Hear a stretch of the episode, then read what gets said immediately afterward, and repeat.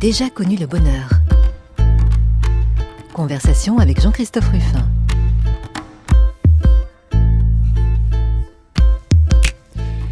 J'ai déjà connu le bonheur, alors aujourd'hui, aujourd'hui c'est vraiment bah, le cœur du bonheur, ce qu'on va aborder, parce que c'est un double problème, et d'ailleurs on a deux invités, c'est tout à fait rare, la solitude, la solitude volontaire, la fuite du monde et le voyage. Alors s'il y a vraiment un gisement là d'émotions et, de, contradictions aussi, qui nous mène vers le bonheur ou pas, on va voir, euh, c'est bien ça, c'est bien ce désir fou et peut-être impossible d'ailleurs.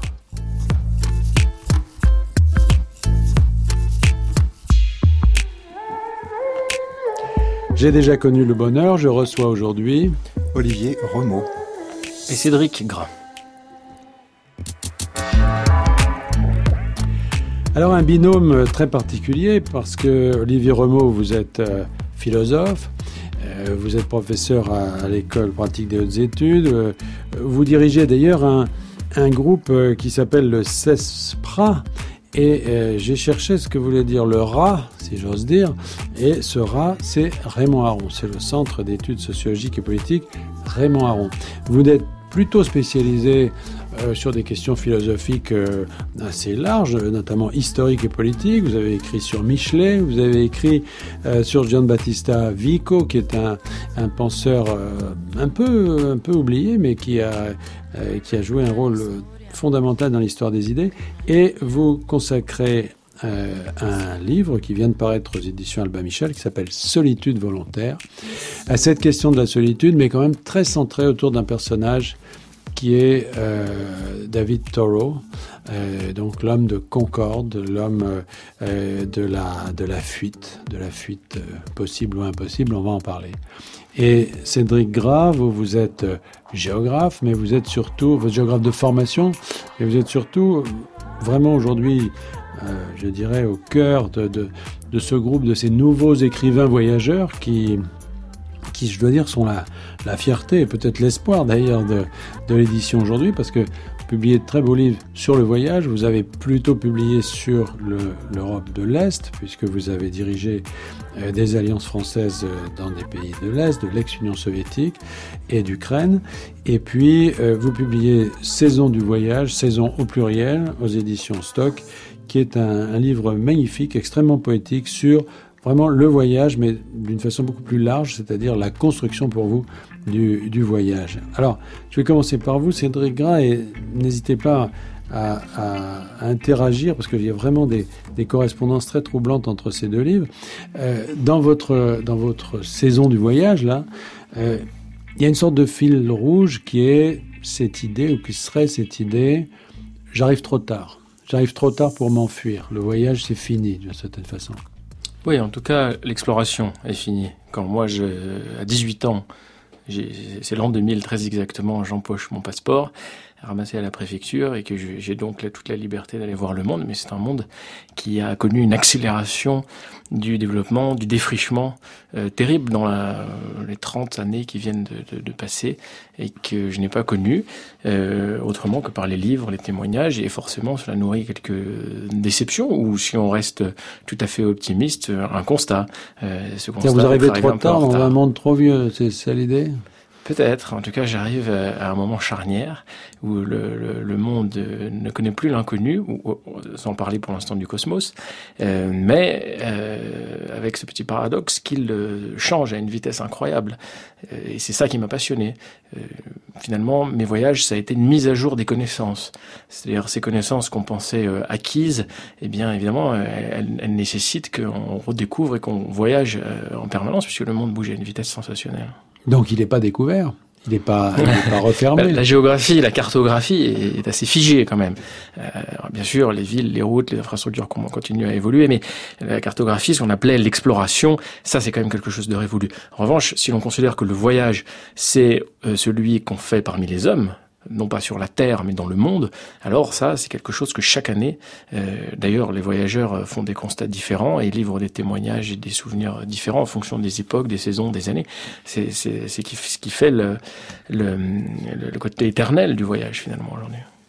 Alors, voyage pour quoi faire? C'est-à-dire voyage, et c'est là où on rejoint cette question de la solitude volontaire, euh, voyage pour être seul ou voyage pour être avec les autres? euh, moi, dans mon cas, euh, la solitude n'a jamais été quelque chose de forcément choisi.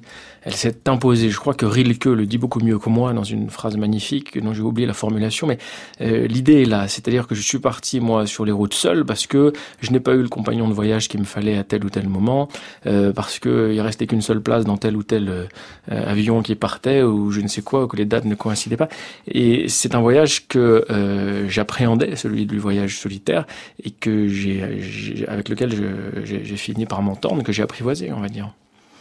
Olivier Remo, alors ce voyage-là, qu'est-ce que vous en... Il y a plusieurs options à l'égard du voyage. Euh, Paul Theroux, qui est euh, l'un des, grands écrivains aussi euh, voyageurs, lui par exemple, est très péremptoire sur cette question-là.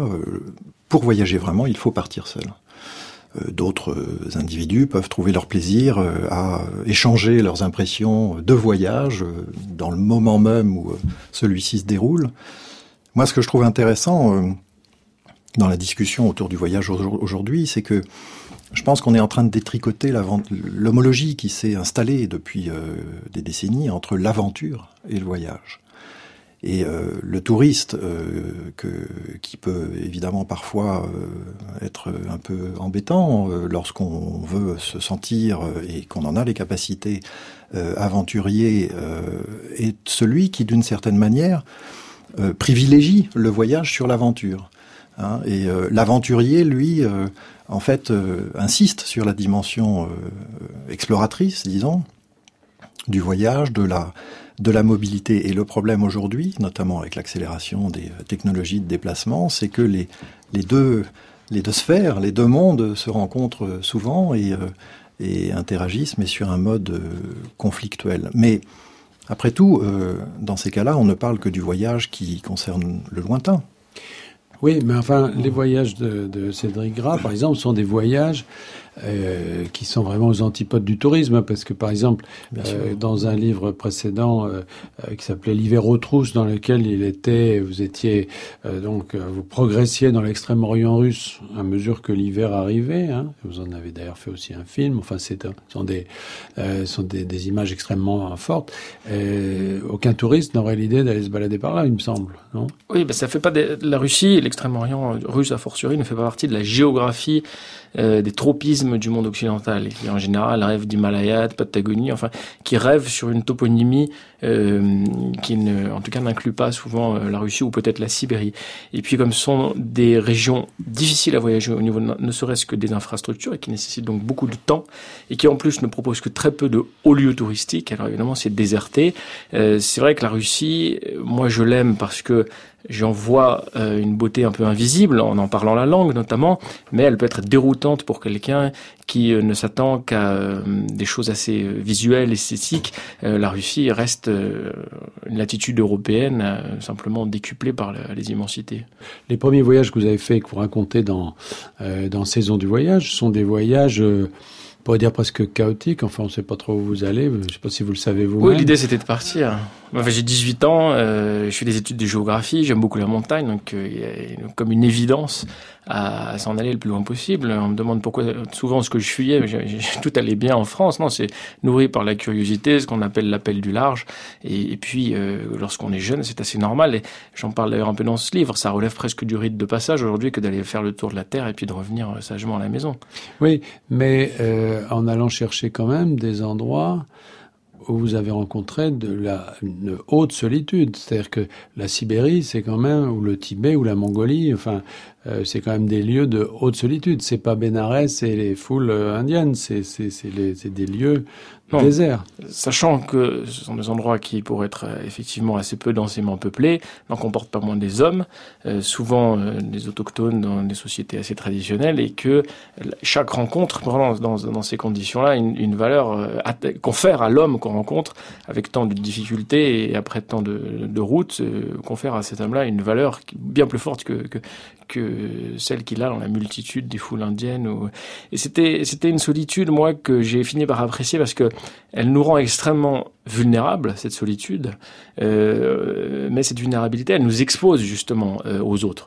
Elle nous expose à des rencontres, alors parfois mauvaises aussi, hein, mais bonnes ou mauvaises. Mais c'est comme ça effectivement que le, qu'on trouve l'altérité puisque c'est un mot à la mode et, que, et surtout qu'on s'y fond et c'est ça, vous tournez autour de ce concept, Olivier en tant que philosophe. C'est-à-dire que si je vous ai bien lu, et, si, vous, et si ce que vous dites de Thoreau est vrai, euh, on l'a mal compris. C'est-à-dire qu'il n'a pas cherché, euh, on a retenu de lui que l'isolement, mais finalement, euh, c'était plus un décentrement, une manière d'être au milieu des autres, mais différemment, parce qu'il n'a pas cherché à être seul finalement. Vous dites que il allait dans la forêt, il allait dans les villages, et enfin, au fond, il n'était pas, il n'était pas tout seul dans sa cabane.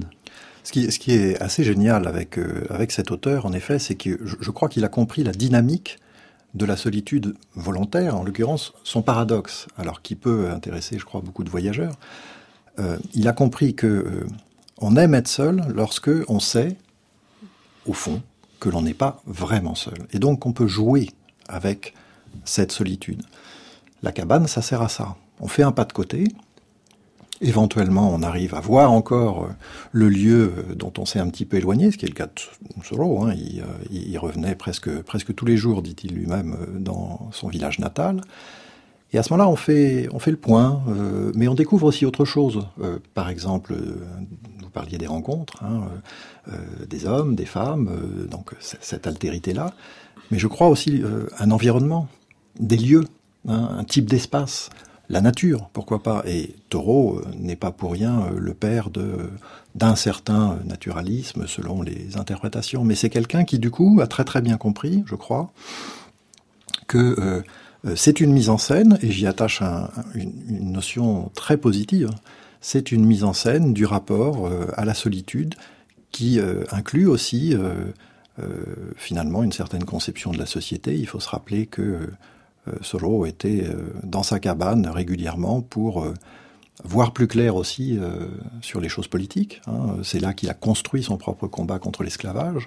Et donc la cabane est une école de société pour bien des individus. Elle permet de voir plus nettement ce que l'on attend du monde et de soi-même et des autres.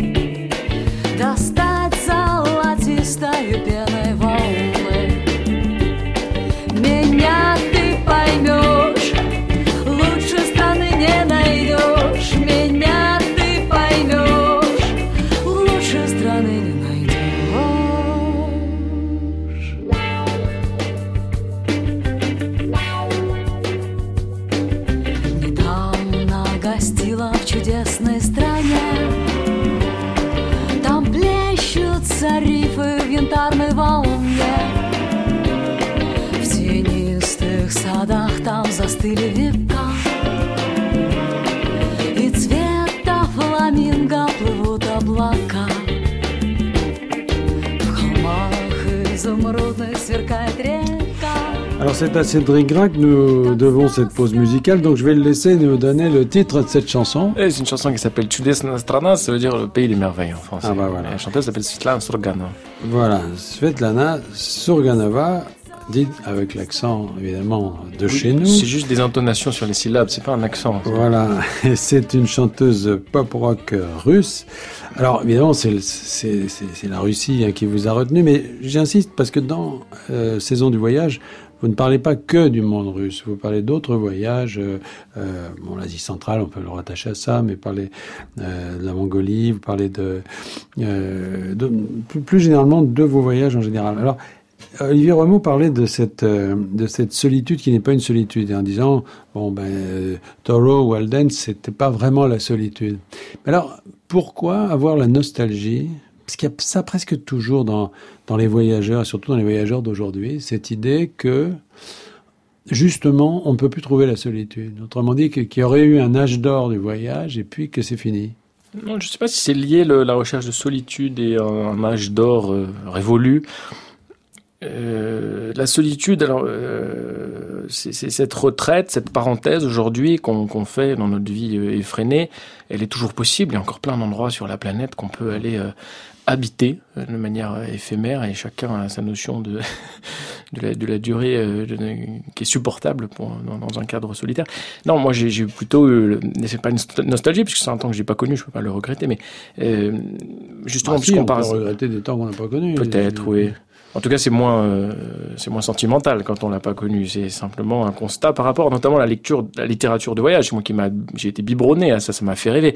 Et c'est vrai que plus on s'éloigne euh, des dates où ont été écrits ces grands classiques de la littérature de voyage, plus évidemment le monde euh, n'est plus très conforme à ce qui est décrit dans, dans, les lignes. Alors pas une nostalgie, mais le constat, oui, bah d'ailleurs que les voyages ont raccourci.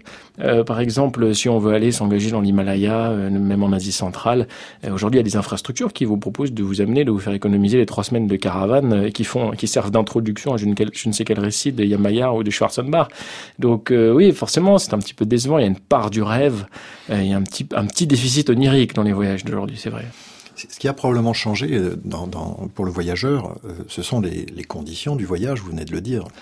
Mais c'est aussi un autre point quand même qui, moi, me frappe, c'est que on, témoigne de son voyage beaucoup plus aujourd'hui en voyageant hein, grâce ou malgré euh, les technologies digitales.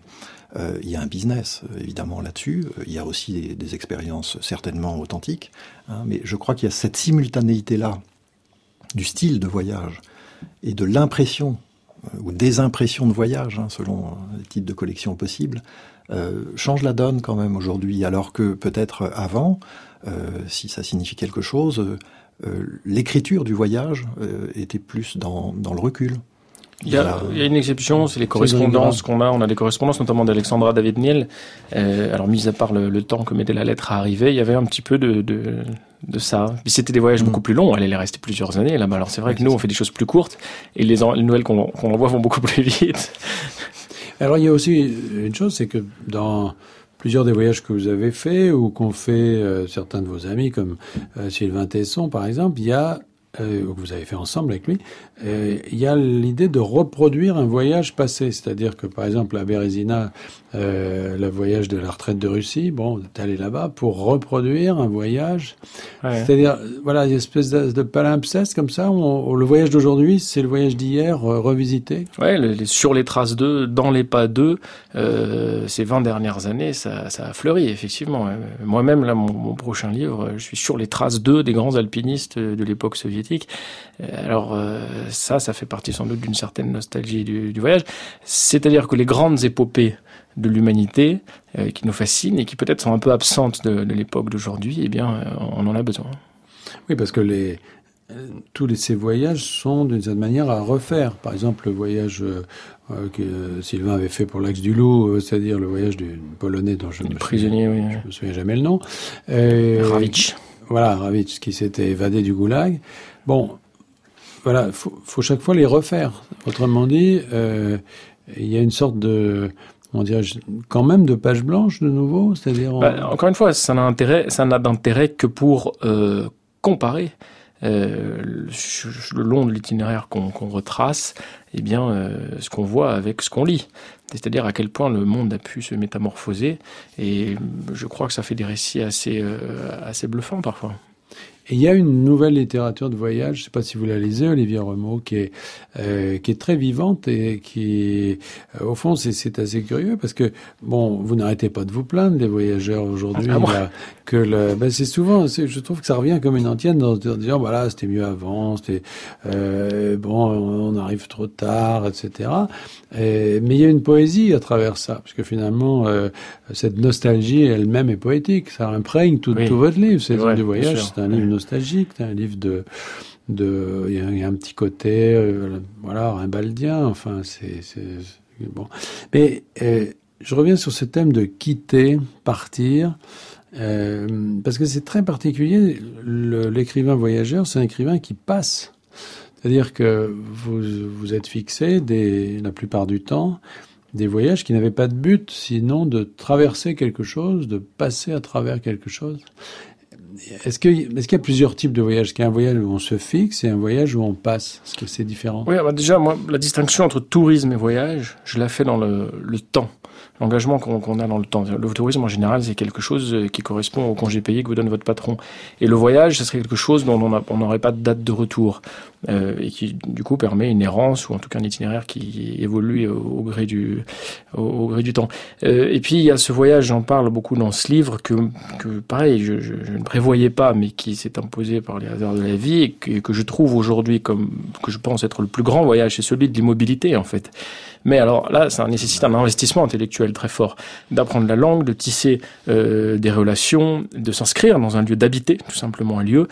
Et ce n'est plus du domaine de, de- du visible, mais là, c'est du domaine effectivement des, des- des- des sentiments, de, euh, de, de, de- alors beaucoup des rencontres évidemment, mais des rencontres qui se doivent se transformer soit en amitié, soit en inimitié. C'est possible aussi d'ailleurs. Mais enfin voilà, on habite l'étranger, on n'est plus en passant. Et vous, le- le- c'est l'extrême-orient Alors moi, c'est ce que j'ai fait en Russie, effectivement. ouais. Mais ça aurait pu, j'aurais pu apprendre le bantou, l'hindi ou l'arabe. Je pense que la- le, le constat est le même. C'est un des plus beaux voyages qu'on puisse faire aujourd'hui dans un monde qui est déjà beaucoup voyagé. Olivier Remeau. Baudelaire disait que les vrais voyageurs, c'était ceux-là seuls qui partaient pour partir, hein, dans, les fleurs du mal, euh, le cœur léger, semblable à des ballons, etc. Allons, faut, faut, partir. Et il ne posait pas la question du, retour.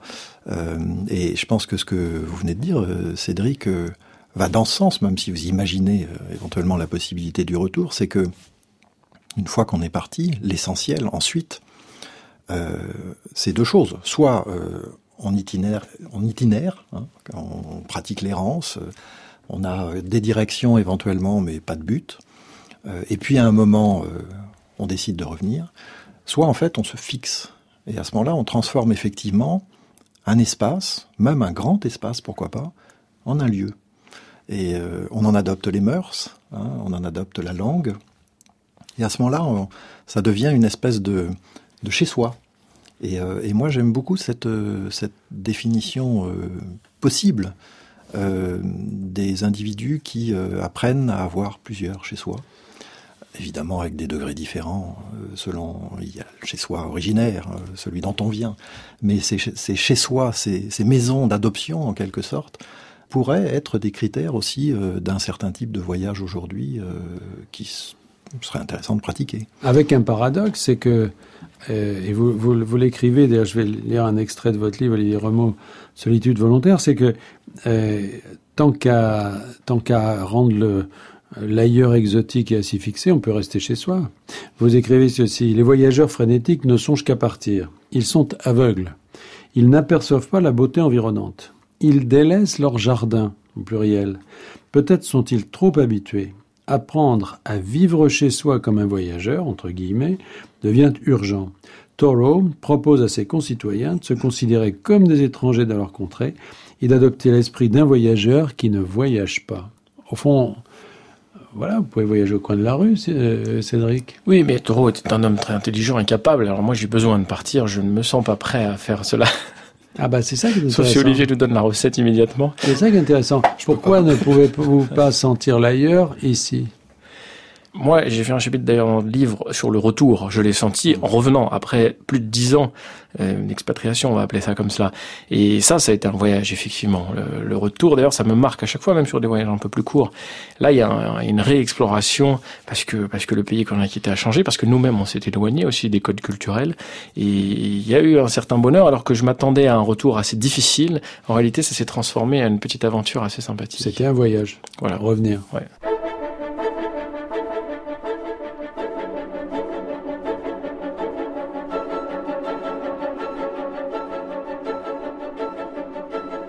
J'ai déjà connu le bonheur. Jean-Christophe Ruffin.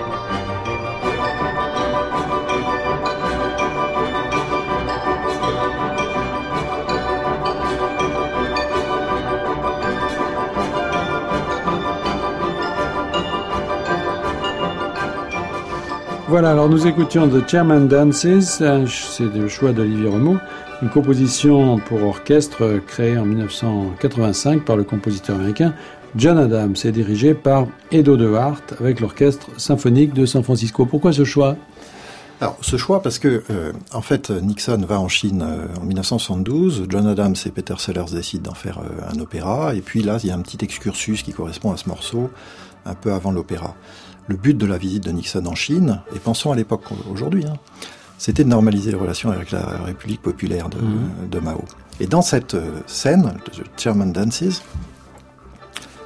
la femme de Mao arrive, euh, elle, euh, elle craque le banquet présidentiel. Hein, c'est-à-dire qu'elle arrive vraiment comme une intruse. Et elle se met à entamer une danse séductrice le Mao, dans son portrait, un énorme portrait, descend du portrait et se met à danser avec elle.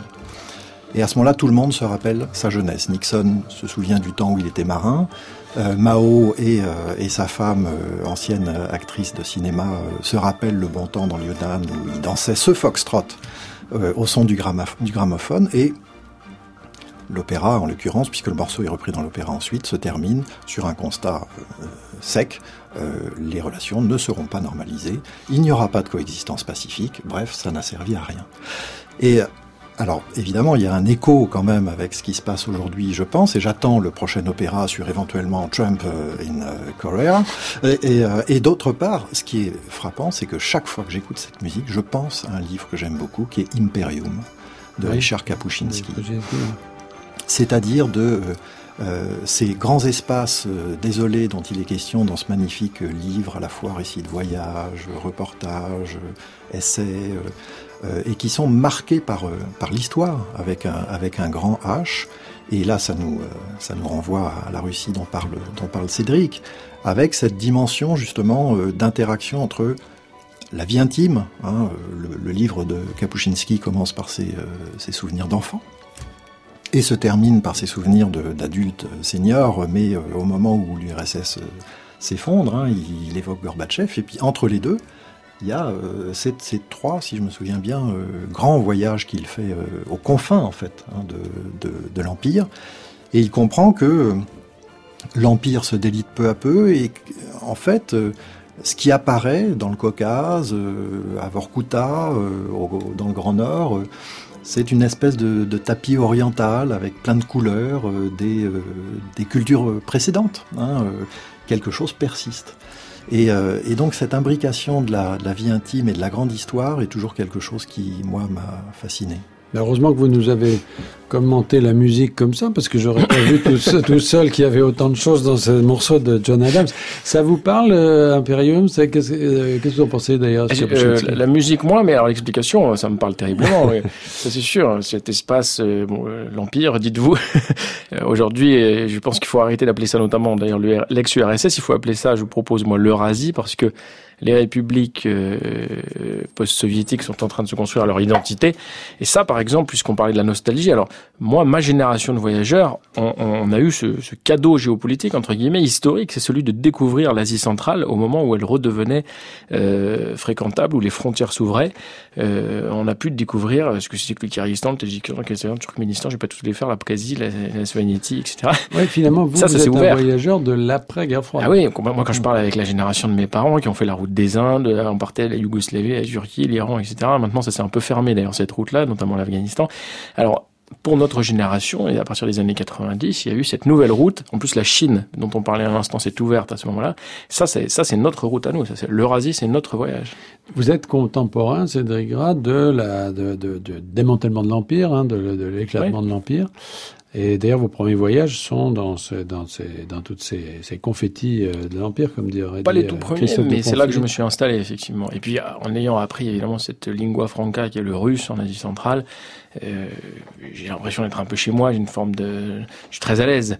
D'ailleurs, j'en deviens paresseux, je suis un peu plus réticent maintenant à partir vers des destinations dont je ne maîtrise pas le le- l'idiome, parce que je me dis juste, je vais rien comprendre, je vais pas pouvoir parler aux gens, etc. Alors que quand je pars à l'Est, euh, j'ai au moins ce confort-là et l'assurance de faire un voyage intéressant. En sachant que dans votre œuvre, il y a deux, il y a deux courants.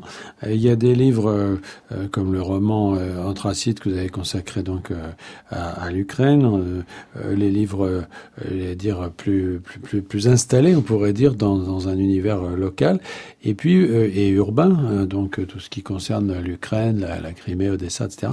Vous connaissez bien. Et puis l'extrême-orient. Euh, l'extrême-orient, là, c'est le contraire. C'est le désert, c'est des peuples nomades, c'est pas pareil.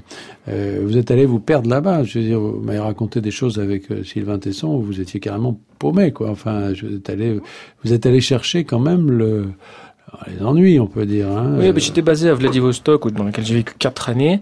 Euh, Oui, c'était une, pour lequel vous avez écrit un livre, d'ailleurs. C'était une ça. position fantastique, effectivement, pour explorer l'Extrême-Orient, pour m'échapper dès que je le pouvais. D'ailleurs, c'est indépendant euh, de la solitude hein, que de se retrouver dans des situations compliquées.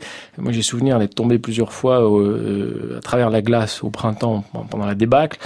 Comme je suis un grand fainéant, je coupe les baies et par la banquise euh, de mai et, et plusieurs fois j'ai failli euh, sans doute y passer puisqu'on est immédiatement saisi par l'eau très très froide et j'ai une doigt mon salut qui a euh, je ne sais trop quoi d'ailleurs il faut tout casser il faut casser la glace très très vite vers la berge pour aller ensuite se tordre de douleur en attendant que le sang revienne dans les veines Il faut se rouler dans, Alors, la, dans, la, dans la neige. quand on est seul, on a quand même, quand il nous arrive des petits incidents comme ça, on, on a cette drôle d'idée de se dire, je pourrais mourir là et puis personne ne me redécouvrirait, découvrirait mon corps avant euh, plusieurs mois.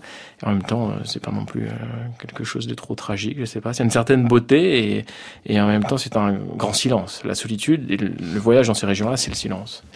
L'un des intérêts de voyager, c'est aussi d'être le grand narrateur qui revient raconter des histoires qu'il a collectées et qu'il a expérimentées, si j'ose dire, mises à l'épreuve, hein, comme dit Stendhal dans son récit de voyage en Italie, et puis d'être écouté dans le sens le plus noble du terme. C'est là où on crée aussi le voyage. Hein. Oui. D'abord, on en rajoute parfois littérairement, et ensuite on s'aperçoit dès qu'on fouille un petit peu dans l'histoire de l'exploration qu'il y a sans doute euh, un flot d'anonymes qui a précédé ceux qui prétendent être les premiers, parce qu'ils ont été été les premiers a signé un papier sur le sujet, euh, notamment l'exploration de l'Antarctique, où ce sont euh, des phoquiers, des chasseurs de baleines qui euh, se cachaient parce qu'ils voulaient surtout pas qu'on sache où ils allaient ils allaient pêcher, et ce sont sans doute eux qui ont été les précurseurs, mais on n'en saura jamais trop rien. Alors ça c'est un des un des un des paradoxes du voyage. Hein. Il part pour s'éloigner de la société, etc.. Et puis il, en revient et il dit regardez, moi j'étais là-bas quand même. Et ce qui est très étrange, Olivier Remo, en tant que philosophe, dans votre analyse philosophique finalement du voyage, c'est que, euh, bon, vous le faites gentiment et avec beaucoup de politesse, mais d'une certaine façon, vous décrivez le voyageur euh, sous l'angle de la mauvaise foi, d'une certaine façon. Vous concluez votre livre comme ça. Nous aimons être seuls lorsque nous savons que nous ne sommes pas vraiment seuls ou que nous allons bientôt revenir dans la société. Autrement dit, c'est des menteurs, quoi. C'est des euh, Zenregra, euh, qu'est-ce qu'il nous raconte là? Il veut partir, mais finalement, euh, ce qui compte pour lui, c'est euh, après, c'est de revenir, d'être sur les plateaux télé, etc. C'est ça l'idée? Non, pas du tout. au sens où dire ça, ça me permet, puisque c'est un livre sur la solitude aussi, de distinguer entre deux solitudes. Malheureusement, une véritable solitude euh, celle qui s'impose dans des scénarios de vie euh, que l'on ne prévoit pas toujours. Et qui peut avoir lieu à côté, à deux Bien mètres sûr, Et qui, à ce moment-là, euh, correspondent vraiment à la solitude dont on ne veut pas, qui ne fait l'objet d'aucune volonté. Et l'autre solitude, lorsqu'elle devient objet d'un quelconque désir, à ce moment-là, il faut accepter le paradoxe. C'est pas une mauvaise foi, c'est un paradoxe. C'est que si on cherche la solitude, c'est que c'est que l'on sait bien que l'on n'est pas vraiment seul. Sinon, sinon quoi? C'est le suicide. Hein, mais rien de plus. Donc c'est pas de la mauvaise foi, mais c'est plutôt, euh, c'est ce que j'appelle euh, ailleurs, euh, plutôt dans le livre, une, dramaturgie. Hein, on se met en scène, mais encore une fois, moi, j'y associe un, une signification très positive. cette mise en scène-là n'est pas une question de, de tromperie. Il n'y a pas de duperie. c'est un acte à la fois théâtral, littéraire, et je pense même fondamentalement social, puisque encore une fois, ça permet de revenir en racontant des histoires. Hmm. il y en a qui ne reviennent pas. Rimbaud n'est jamais revenu. Bien sûr. Hmm. C'est sans doute le vrai voyage, d'ailleurs, de, ne pas revenir. Moi, ça me rappelle une chanson de Serge Reggiani. je me souviens, il y a une, cette phrase il jouait à larguer les amarres. Et c'est un peu ça qu'on fait quand on voyage. Effectivement, on part, on fait un peu semblant de partir, et puis, et puis on, revient. Euh, les Russes, ils ont, ils ont deux mots pour la liberté. Svoboda, qui est la liberté euh, euh, au sein de la société, d'expression, de mouvement, d'opinion, etc et dans une démocratie notamment, et, ils ont un autre mot, c'est volia. Et ça, cette liberté-là, c'est celle de s'éloigner au contraire de la société parce qu'on sait qu'on pourra pas la changer et que aussi démocratique soit-elle, euh, on s'y sent un peu oppressé parce qu'on est plusieurs. Et ça, volia, c'est la liberté d'aller justement dans des espaces euh, qui sont désertés, qui ne sont pas habités, et de vivre seul dans la nature.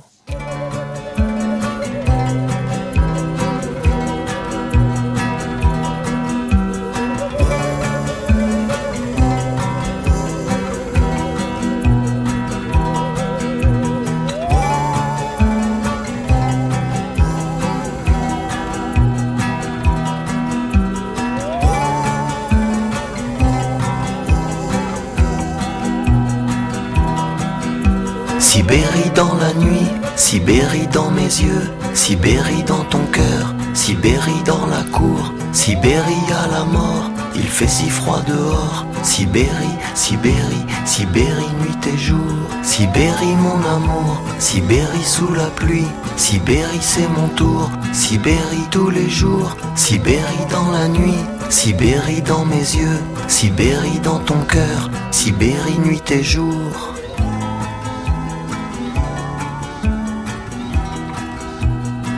Sur la place rouge de nos deux cœurs. Sur la place rouge de nos deux cœurs. Sibérie dans la chambre, Sibérie dans tes yeux, Sibérie fleuve amour, il fait si froid dehors, Sibérie dans le train, Sibérie le matin, Sibérie je m'ennuie, Sibérie tous les jours, Sibérie dans la chambre, Sibérie dans la cour, sur la place rouge de nos deux cœurs.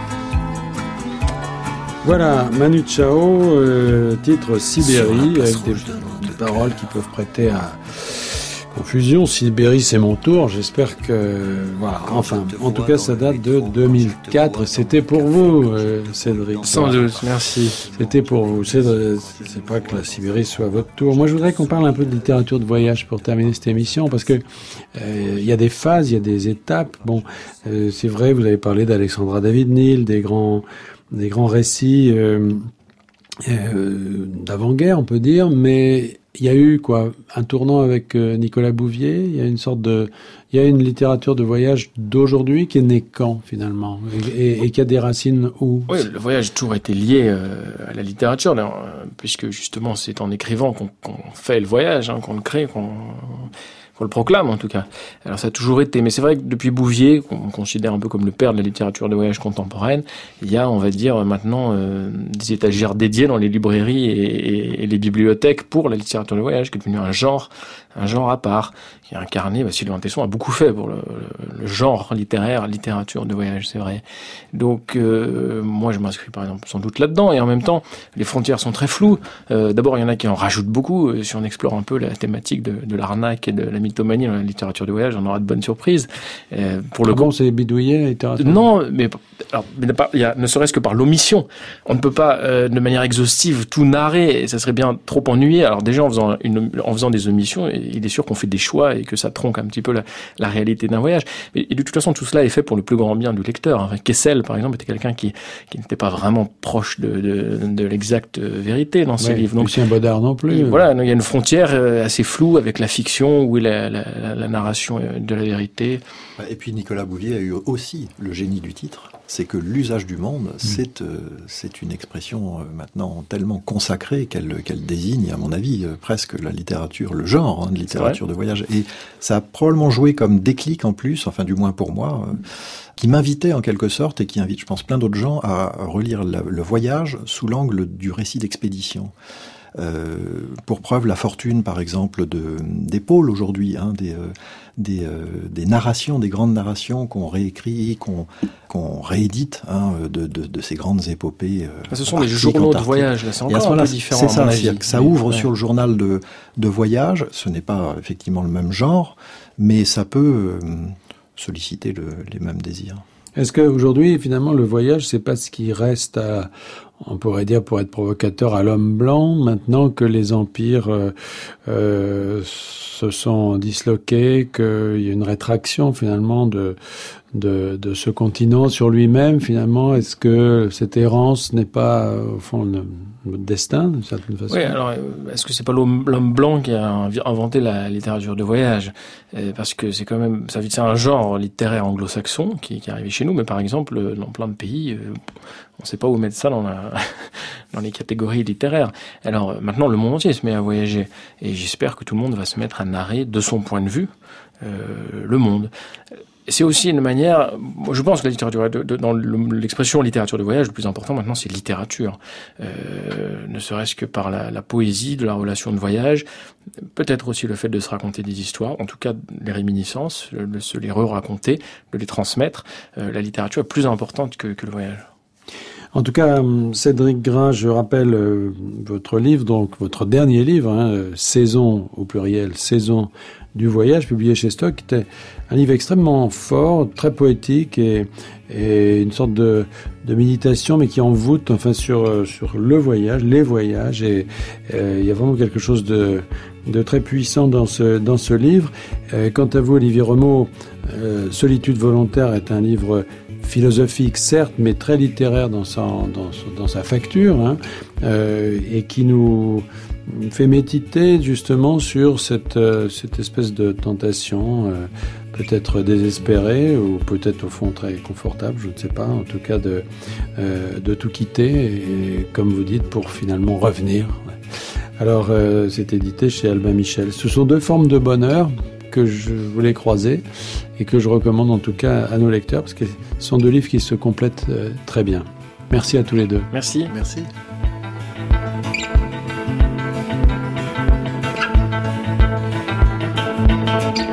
Merci à Cédric Gras et Olivier Remou. J'ai déjà connu le bonheur. On se retrouve la semaine prochaine pour une nouvelle émission.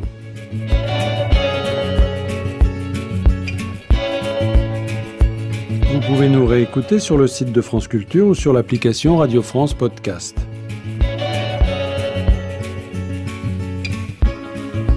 À la technique aujourd'hui, Julien Douminc, à la réalisation Vincent Abouchard, attaché d'émission Thierry Beauchamp. Je vous retrouve la semaine prochaine pour une nouvelle conversation autour du bonheur. Dans un instant, une histoire particulière.